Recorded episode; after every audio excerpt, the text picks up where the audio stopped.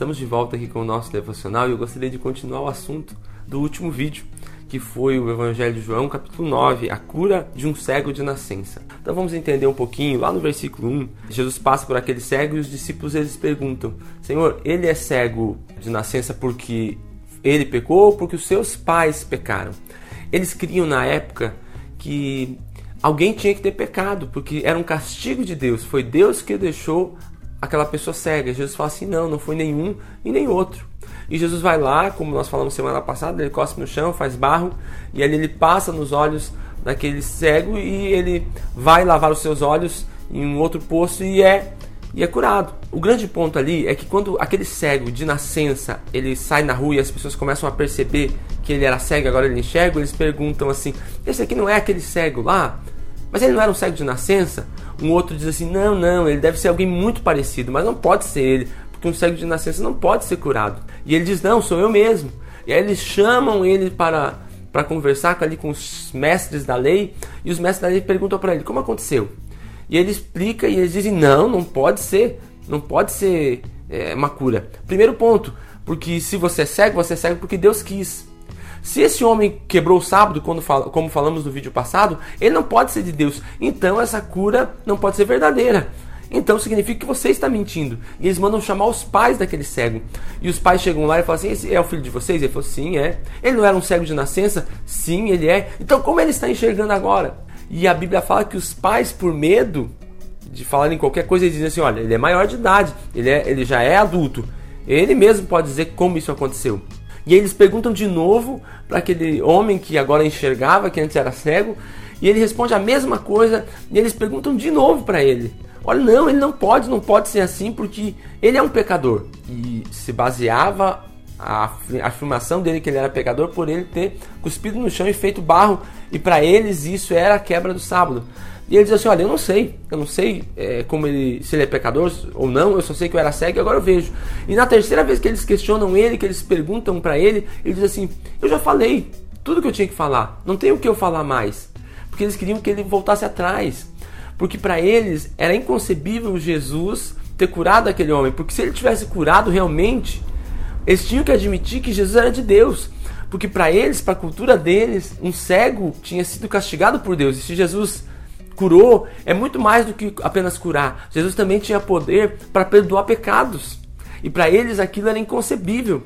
E a Bíblia fala que eles ficam indignados com aquilo e o cego diz: Por que vocês querem saber tanto? Vocês também querem se tornar discípulos dele?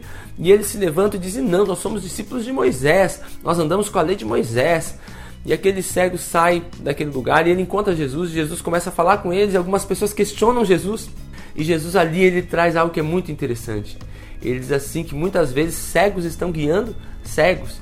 E ele está dizendo, você está, você está nos dizendo que nós somos cegos? Ele disse, não. Que bom se vocês fossem cegos.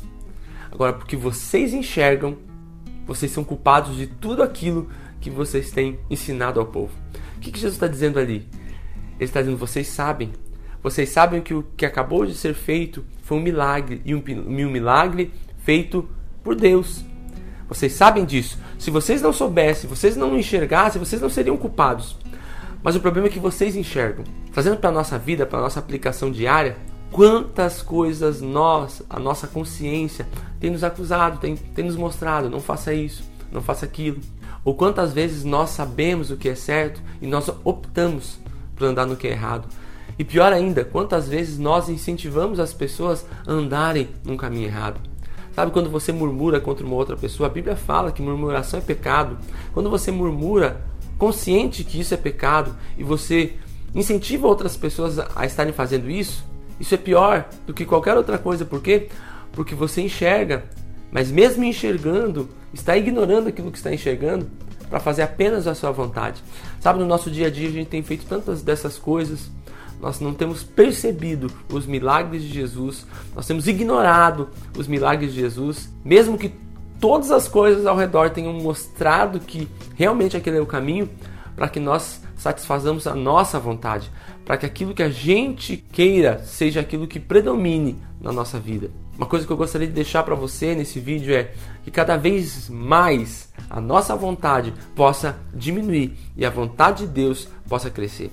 Nós temos que aprender como aquele cego que não enxergava e que talvez passou a vida inteira pensando que ele era um pecador ou que os seus pais eram pecadores. Mas quando ouviu a palavra de Jesus, ele foi curado. E ele, que era cego, agora começa a enxergar. Mas muito mais do que isso. Agora ele começa a enxergar um Jesus que é verdadeiro. E aquele cego, ele olha para Jesus e ele diz: Senhor, eu quero estar contigo, eu quero te servir. Então, muito além do que a visão carnal dele foi aberta, a visão espiritual dele foi aberta e muito mais do que ele ter sido salvo da cegueira, ele foi salvo da perdição. Muitas vezes nós estamos cegos espiritualmente, ou muitas vezes estamos enxergando, mas estamos fazendo o que não estamos enxergando. Que nesse dia você possa fazer uma análise da tua vida. Será que Deus não tem mostrado tantas coisas? Eu tenho usado pessoas para falar contigo e você tem ignorado? Abre o teu coração, deixa Deus falar contigo. Que Deus te abençoe.